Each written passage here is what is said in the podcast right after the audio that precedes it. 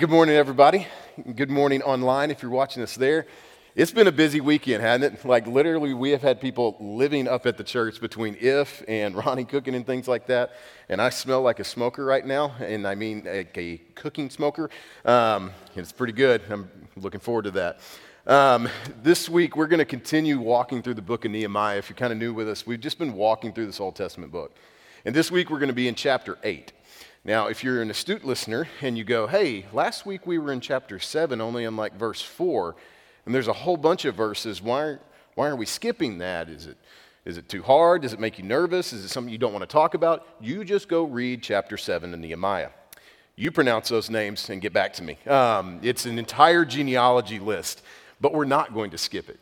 Um, I've had this whole series kind of mapped out, and I knew that particular section was like, man, that's like 70 verses for one sermon. Um, and it's genealogy, it's lists of names and how many people were in a tribe. I was like, God, what do I do with that? Um, and I'm thankful that God speaks and was like, you know what? That will make a really good Easter message. Um, so be back next week at either 9 or 11:15, and I'm actually really looking forward to that one now. But we're going to skip forward this week, and we'll go back to that one. And kind of to frame how we're going to talk today, we've we've been walking through the book of Nehemiah, and today is going to be a little bit of a shift away from what he's been doing and what he's been talking about, and we're going to get to see some new things, some some reforms that come into place. And I want to kind of pose the question of, okay, if we're truly following God, can that impact something? The obvious answer is yes. We know that when we're obedient and God's moving, that individual lives can be changed. We know that families can be changed. But what if we took it to the biggest level? Can it have a national impact? And the answer is yes, because history teaches us this. If you go back to the late 1800s, there was an Englishman by the name of John, uh, William Wilberforce. There's a great movie called Amazing Grace that kind of tells this story. And as a young person, fell in love with Christ, and Christ dramatically changed his life. And he said, Man, I have experienced freedom from sin. I have experienced freedom from my old self. And now I look at the world and go, There are people that are enslaved, and that's not okay. And he'd been elected into an official office in England, and he began to try and pass some reforms that would abolish slavery. And for 20 years, this was his focus. This was his drive, and it was something he prayed about. It was something he tried to say, hey, we know this is wrong. Why are we still doing it? And people who even claimed to be believers pushed back against him. But after 20 years of prayer and diligently seeking after God, they abolished slavery in England. And then it began to spread across the world. And so you get to see where this person, following after God, man, it blew up on a national level. And we're going to get to see that today with Nehemiah. And so we'll be in Nehemiah chapter 8. We're going to start in verse 1. It says, And all the people gathered as one man into the square before the water gate. And they told Ezra the scribe to bring the book of the law of Moses that the Lord had commanded Israel. So Ezra the priest brought the law before the assembly, both men and women, and all who could understand what they heard, on the first day of the seventh month. And he read from it facing the square before the water gate from early morning until midday in the presence of men and the women and those who could understand. And the ears of all the people were attentive to the book of the law. And Ezra the scribe stood on a wooden platform that they had made for that purpose. And beside him, and I'm not even going to try, were a group of guys helping out. After trying to do it in the first service, I've just given up. And Ezra opened the book in the sight of all the people, for he was above all the people. And as he opened it, all the people stood. And Ezra blessed the Lord, the great God, and all the people answered, Amen, Amen, lifting up their hands, and they bowed their heads and worshiped the Lord with their faces to the ground. Also, there were some other people who, here's the important part, helped the people to understand the law. While the people remained in their places, they read from the book, from the law of God clearly, and they gave the sense so that the people understood the reading.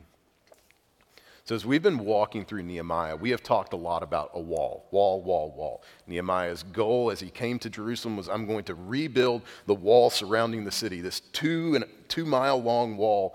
And we know that he did it. And so we think, okay, this is just a book about building something, but it's not. See, the book of Nehemiah, it's not about just building a wall, it's about pointing people back towards God and his glory. See, the wall wasn't just a defensive thing. It was to remind people that this was Jerusalem. This was the city of God. This was God's holy place. This is where the temple was. This is really about pointing people back to God so that they understand his glory. Like it's been kind of an exciting week for us at South Point. You guys know late last year we started what we called straining towards the goal, where we said, hey, we're, we're raising money because we know there's some things that we want to do around the church. And we had a really good week where we're looking at paint being done and signage and different things like that. And it's really exciting to see that. That's kind of our wall in a sense. But it's not just about painting a building, it's not about having different signage up. It's about pointing people back to God's glory. And this is where Nehemiah is going to begin to transition a little bit. And this is where Nehemiah, again, once again, teaches us really, really good leadership lessons. See, Nehemiah understands I'm a good leader. Like, there's, you can't read this without going, that guy is a phenomenal leader. He was great at raising people up to do things. He was great at delegating things. He was great at seeing a massive project and understanding how to get it done. He was great at knowing that, hey, there's opposition coming in, but I know how to deal with it. He does all of this really, really well, but he also knows there are some things that I am not. See, Nehemiah is the governor of the providence, but he's not a priest. We saw a couple weeks ago when someone tried to get him to go in the temple, he goes, No, I don't go there. I know what happens. Like, that's only for priests to go into. And he understands there's going to need to be a spiritual revival that takes place. And so he kind of takes a step back, and we get to meet Ezra. He understands this is what I'm good at, but he also understands this is what somebody is better at. I get to see that even in my job. Like, I love what I do. I love when we sit down in our elder meetings, and there are times where Jeff and Terry start talking about things, and I go, I need goldfish because I'm at the kid table. Like, uh, y'all are a lot more intelligent than me. Like, we'd start talking about things that we want to do here, and they start actually getting it done, and I go, you know what? You are way better at that than me. I'm really good at reading books. like, that's what I do. And I just kind of take a step back. I'm like, the professionals are working here. And for this moment, Nehemiah goes, you know what? I'm, I know I'm a leader, but I'm not the spiritual leader right now. And so he's going to take a step back, and we get to meet Ezra. Ezra, it says he's a priest and a scribe. We kind of understand the priest part of it. A scribe was someone who literally copied the Bible. Remember, this is long before the printing press, this is long before we just typed everything out. This was a unbelievably meticulous thing that they did. Like one of the reasons we know the Bible is true and real is they were so careful in the way that they recorded it. I tell people Scribes did not have ADHD. Scribes were very detail oriented, and they would count out the number of letters as they wrote. And they would count out the letters in a line, they would count them out on a page. And if they didn't match up with the actual thing, you just took that, crumbled it up, and threw it away and started over. Like he was meticulous in what he did. And then we get to see that they had already kind of prepared for this as well. It says they built a wooden platform for him to come and read the law. And so, they built basically what we would call a pulpit today. And here's the interesting thing this wasn't in the temple. This wasn't in the typical place of worship where they were going to read the law. This was out in public. It says it was by the water gate. This was on the east side of Jerusalem. And this was in a public place. But they had a preparation for what was about to happen. And it's kind of made me think this week like when we go into worship, when we go into ministries, do we prepare for that? Like, do we prepare ourselves as we come to worship God? Now, if we're all really honest, especially if you got kids, you know, there's, you're trying to get clothes on little people, you're trying to get people into the car, and you have that moment where, like, when we get out of this car, everybody better smile. Yeah? Some of you did it this morning. It's okay. But there's times where, like, do we really prepare ourselves to come into this place to worship? Like, these people knew, hey, when God's word is read, something powerful is going to happen lives are going to be changed. We're going to see a movement of God. And so, to prepare for that, they built this platform so that people could see Ezra, so they could hear him, probably set in a way that they understood the acoustics back then. But they were prepared.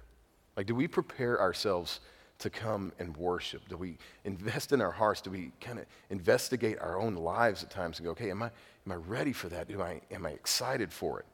Every one of us has been called. If we're in Christ, we know we're called into ministry. God has called you into something. Do, like, do we prepare for that? Do we, do we study in such a way that we know? Do we get our lives into a place? Do we reach out to people? Like, do we prepare like they did? Because this platform is built. And Ezra gets up, and it says from morning to midday, for six hours, he reads what's known as the book of the law of Moses. He reads the first five books of the Bible called the Torah. Genesis, Exodus, Leviticus, Numbers, Deuteronomy. And for six hours, Ezra begins to read. And the word begins to go out. And for some of these people, they had never heard it before. And man, something big happens. A revival breaks out, not just on an individual level, but across this massive multitude of people, across an entire nation. That word revival comes from a Hebrew word, chara. And it means to, I mean, we understand the definition to, to bring back to its original condition, to make better. But this revival begins to break out. And in the history of the world, there have been a number of times that massive, massive revivals have broken out on a national level. This is one of them. In the 1500s, there was a huge one. At the time, it was only the Catholic Church, and some of the things that were being taught just did not line up with Scripture. And you had a number of pastors that began to read Scripture and say, hey, that's not what it says. And so, what we call the Reformation broke out. August 31st, long time ago, guy named Martin Luther, phenomenal theologian, kind of a jerk. I kind of like him. Um, goes to a church and nails what's called the 95 Thesis, saying, hey, these are the things that need to be better. And it kicked off what was known as the Reformation, and people rose up and things like sola scriptura, scripture alone driving what we believe. And that's where we're here today. Like we're a Protestant church because of that. In the 1700s in America, in our own history, there was known as what was called the First Great Awakening. You had these giants of Christianity like George Whitefield and Jonathan Edwards, John Wesley, and they began to go out not in churches. They did it in churches, but they would go out into the community, into the frontiers, and just proclaim the gospel. And there was this awakening among the American people at the time, not even Americans, really. And they began to see that, hey, we need to follow God. Later, there was known as the Second Great Awakening. They say there could be as many as four, but there have been times where God has massively moved in a nation, and Nehemiah is getting to watch that. As beautiful as this wall is to him, that he looks out and goes, Man, I got to be a part of building this. As he looks out and he sees these people and their brokenness and they're wanting to know more about God, that was probably the most moving thing he saw. And so, in the rest of our time, I want to try and give a couple of steps for revival. Now, anytime we have four steps today, anytime I, I try and be really careful with this because anytime someone says, Hey, I got five steps to better your life, somebody's going to do it and it's not going to work and it's kind of frustrating. So here's the thing these are not magical things. It's not that we just do this and it's automatically going to happen. Um, but within Scripture, if we will follow these, we will probably see God begin to move because this is what happens with Nehemiah. And the first one's this it's prayer. If you've been a part of this series and walking through this book, this should come as no shock. Everything in Nehemiah begins with prayer. In verse 6, as Ezra's about to get up to read, it says, And he blessed the Lord.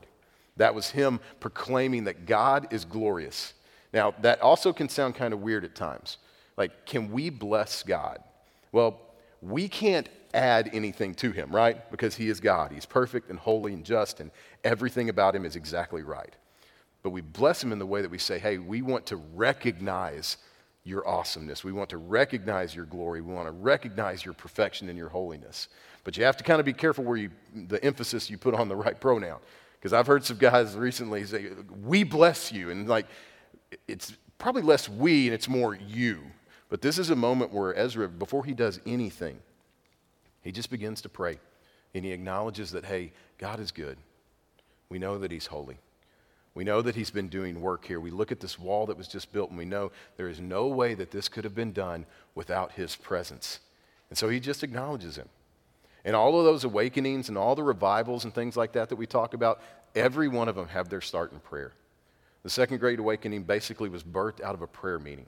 Just some people that got up really early one morning and they started to pray. And more people joined them. And before you knew it, it was dozens. And before you knew it, it was hundreds. Then it was thousands. And the gospel began to go out. It always begins with prayer. And something about Ezra's prayer seemed to give the people an anticipation that God was going to do something. Like something began to stir up inside them that, hey, something big is about to happen. And this anticipation built to the point where they listened intently to the Word of God being read for six hours. Like, do we have that kind of anticipation? Like, do we anticipate God moving in our church? Do we anticipate God moving in our community? Do we anticipate God moving in our homes? Like, I hope we have that. Like, I know this weekend going into IF, it's such a great weekend. It was wonderful just to be able to be up here yesterday and, and see all the guys doing stuff and seeing our ladies be able to worship, and none of the kids got hurt. It was great.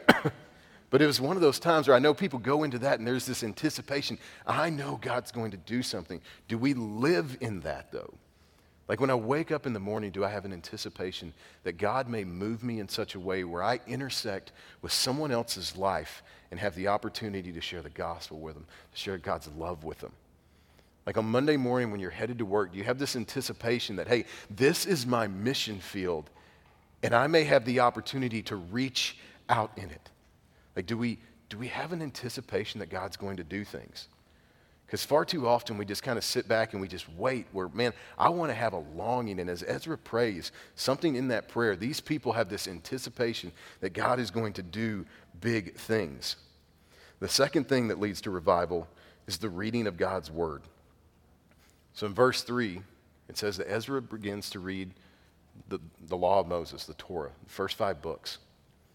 It says from early morning. So think of if you grew up in church or you have any familiarity with it, like the whole sunrise service thing. The sun's barely coming up, just enough light to be able to see. And as that sun came up over the city of Jerusalem, he begins to read. And all the people, not in a temple, but out in a public place where it's needed most, they begin to listen. And they listen intently. One of the reasons they listen is because this is truth. There's the term game recognizes game. If you're really good at something, you recognize when somebody else is good at it as well. Well, truth recognizes truth. And the words that he reads, it shows a couple things. It shows that one, this was not just some public letter reading. They understood this is God's word. Understand that what we're reading today in 2021 was written 2,400 years ago. That is a massive, massive span of time. I mean, the, our, our country's existence is a blip in that. Countries have risen and fallen, empires have come and gone in that time. And yet God's word remains true. And 2,400 years ago, as it was being read, they understood this isn't just some letter. This is the authoritative word of God, and we are going to listen to it intently. And as they listen, they're absolutely captivated. And as they hear things, some of them they're hearing it for the first time. All they know to say is, Amen. That means let it be or it is so. It's true. They understand that this is truth. Like growing up in church, I grew up in like an amen church. And some of you know, like there was always that one, usually older gentleman, and somehow he had a voice deeper than anybody else. And he would boom out, Amen. Like it just happened. Every now and then we still have that. JD was in here earlier, and JD's my amen guy. I know I got it going if he gets the amens. But it just means let it be. It is true. And as these people hear God's word, that's all they know to say. And they just say, let it be. We hear those words. We understand they're good. Let it be. Because for thousands of years, this is the primary way that God has communicated to us through His Word. That's why there's times where you read a verse for the first time and it blows your mind. And it's living and real because sometimes you read it for the hundredth time and it blows your mind. I know that this is outside of my salvation, had one of the greatest impacts in my entire life. Because I tell people I wasn't always a pastor. there was a time where we're online, so I'm not going to get into everything, but we'll just call it misspent youth. Um, when I really started walking with God, this is one of the things that really changed it.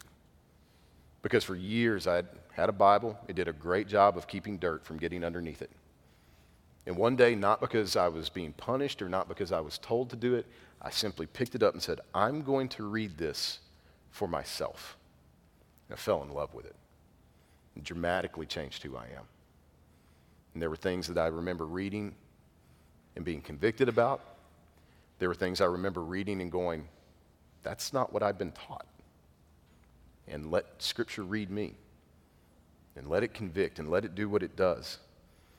Because when we let it speak to us, it moves us to action. It pushes us forward. This is why we talk about it so, so often because Scripture is that important. It's what moves us forward. It builds us in our relationship with God. And there are so many times that if we would just spend a little bit of time in it each day, your life will look dramatically different. It'll be more fulfilling. It'll be convicting in good ways. But God's word has to be central. Anytime a revival is going to be breaking out, it's going to have to be centered on God's word. But there's also another step you have to understand God's word.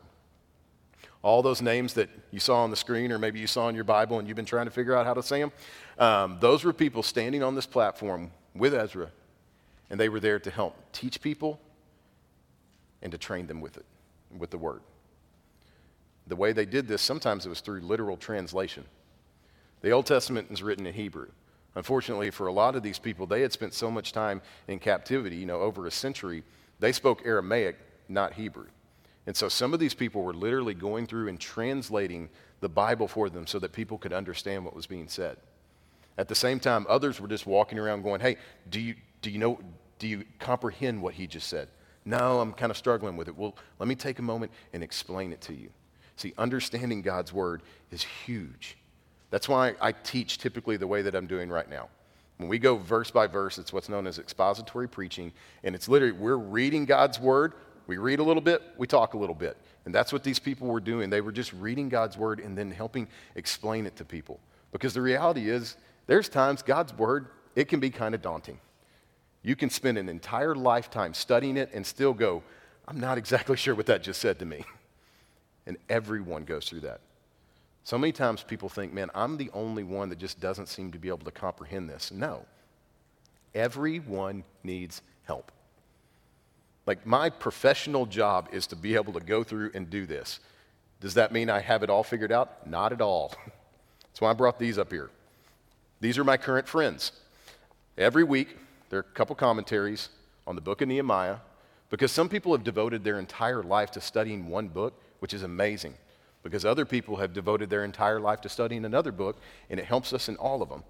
And so every, every week I go through and read these. Now, I can read the Bible and understand a good bit, but man, these are really, really helpful. These are the people in Nehemiah speaking to me. And there's some that are lighter reading. Pretty much anybody could read this one. It's one that you can pick up, you can comprehend it pretty quickly. Some of the other ones are way more academic and they go through a lot of Hebrew and things like that. And a lot of times I'm an Aggie, I don't get it. Um, but I read them because I need that help. And that's for all of us. Understanding God's word, it takes more than just one person. It wasn't just Ezra, it wasn't just Nehemiah. You had this collection of people coming together to say, hey, we want to help people understand. That's why I love that we have equipping classes now to where you can have a further understanding of God's word where we have life groups where you can have a further understanding of God's Word. Right now, media with its hundreds and hundreds of different things in it. We have been blessed to live in a day and age where comprehending God's Word has been made easier. Technology at times is dumb, but sometimes it's really good. I've mentioned it before. You go to blueletterbible.com, there's tons of commentaries. You can walk through scripture by scripture with commentaries to help train and teach you. And that's what these people did. They understood hey, reading God's word is where it starts, but people have to understand it, they have to comprehend it. Because when we truly comprehend it, it moves us to action. When we understand God's word and we say, oh, it's, it's convicting, it's moving, it will move us to action. And then the story continues. In verse 9, it says, And Nehemiah, who was the governor, uh, and Ezra the priest and scribe and the Levites who taught the people said to all the people, This day is holy to the Lord your God. Do not mourn or weep, for all the people wept as they heard the words of the law.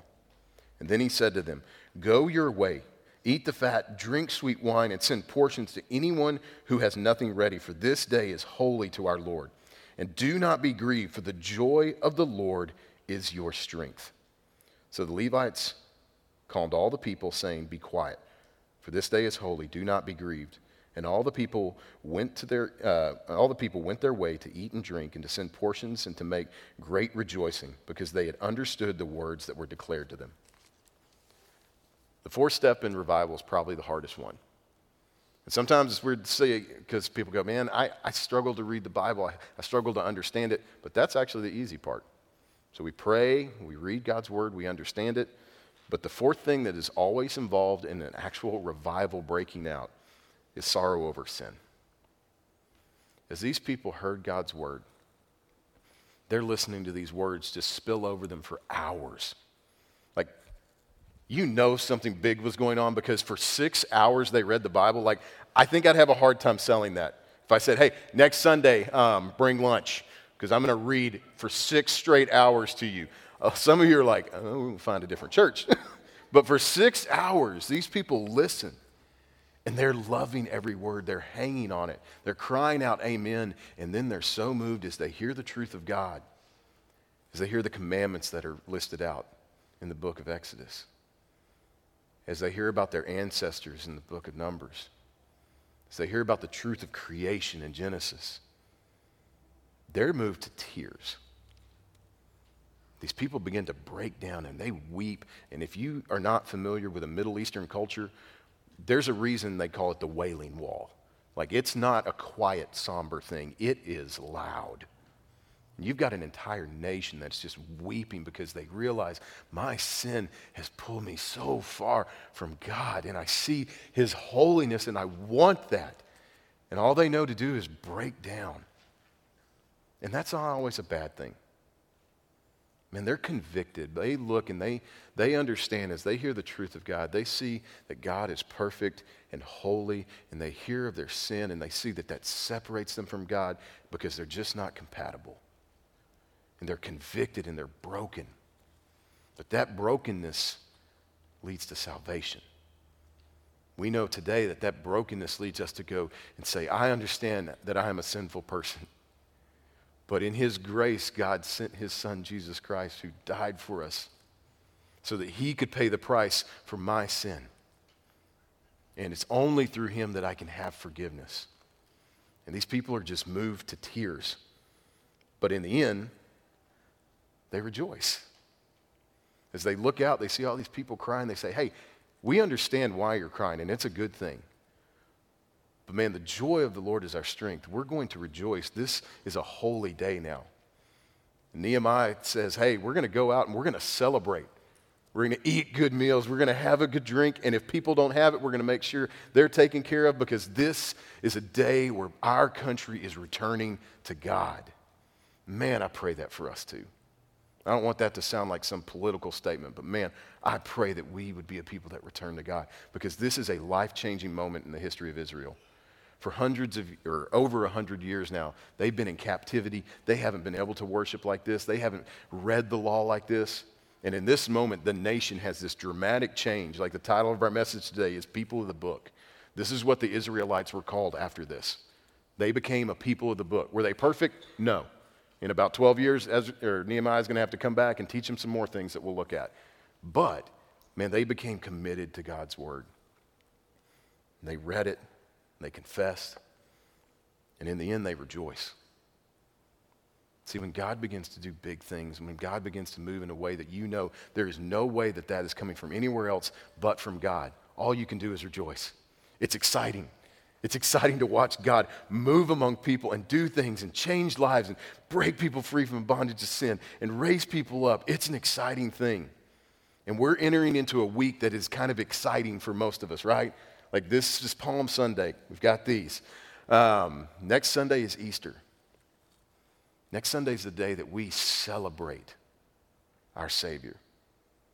It's the reminder, and I know we, we have it every year, but it's, it's our yearly reminder that yes, God loved us enough that He sent His Son.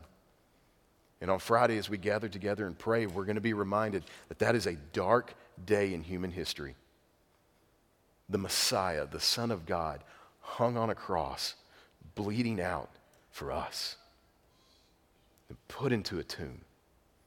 But next Sunday, we celebrate that God raised him from the dead, that we have a risen Savior that we worship.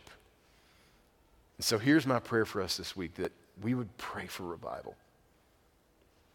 That's been on my heart a lot lately. We, we prayed about it in a men's thing a couple weeks ago. Man, I want to see God move in a big way in South Point, in churches all over. So this week, let's be a people that pray. Let's definitely start there. Let's pray that God would move. Let's pray that God would bring people who desperately need to hear the saving message of Jesus Christ. Let's be a people of the word. Let's be a people of the book. Let's be a people that understand. Let's also be a people that invite. This is the time of year where people are likely to answer your call if you say, hey, you want to go to church with me? So there's a couple things you can do. Like in the seat backs in front of you, there's those little invite cards. Take them. Hand them out this week. But hand them to people you know. sometimes they're like, oh, I'll just leave it, which sometimes, look, that works. Sometimes I leave them at the gym in the little, like, bottle holder on a treadmill just to see what happens. At some point, if somebody shows up and goes, I came because of crunch, yay, God's sovereign. But most of the time, when you know someone, you have a relationship with them, you can hand that to them. Sometimes you can build that relationship really quickly. There's a guy I've given, I think he keeps forgetting, but I've handed him a couple at Lowe's because whenever we go in, I have to get it done tax exempt. And then he asked me about my church, and I hand him one of those cards. And I know I've done it at least twice. It's just one of those things you can build a relationship quickly. But I want us to be a part of something. I want us to be a part of revival. Also, we can point it back to God's glory. Let's pray.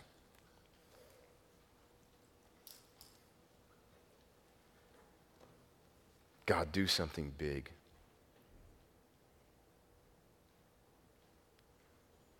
God, as we spend this week reflecting on your son and all that he did and looking in anticipation to Easter, God, I pray that you'll stir something deep in us.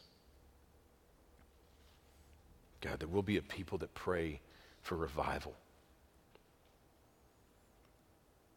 We'll be a people that pray for our friends, that pray for our family. And God, desperately long for that. That will be a people of the book. Always ready to give an answer in truth.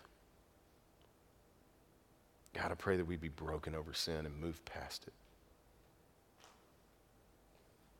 God, I pray that you would do something big in our community that we know can only come from you.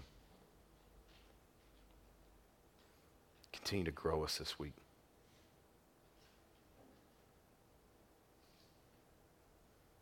God, I pray for our Easter services next week and the people that'll be here and the beauty of your story, the saving story of Jesus, God. Thank you for that. We ask all of this in Christ's name. Amen.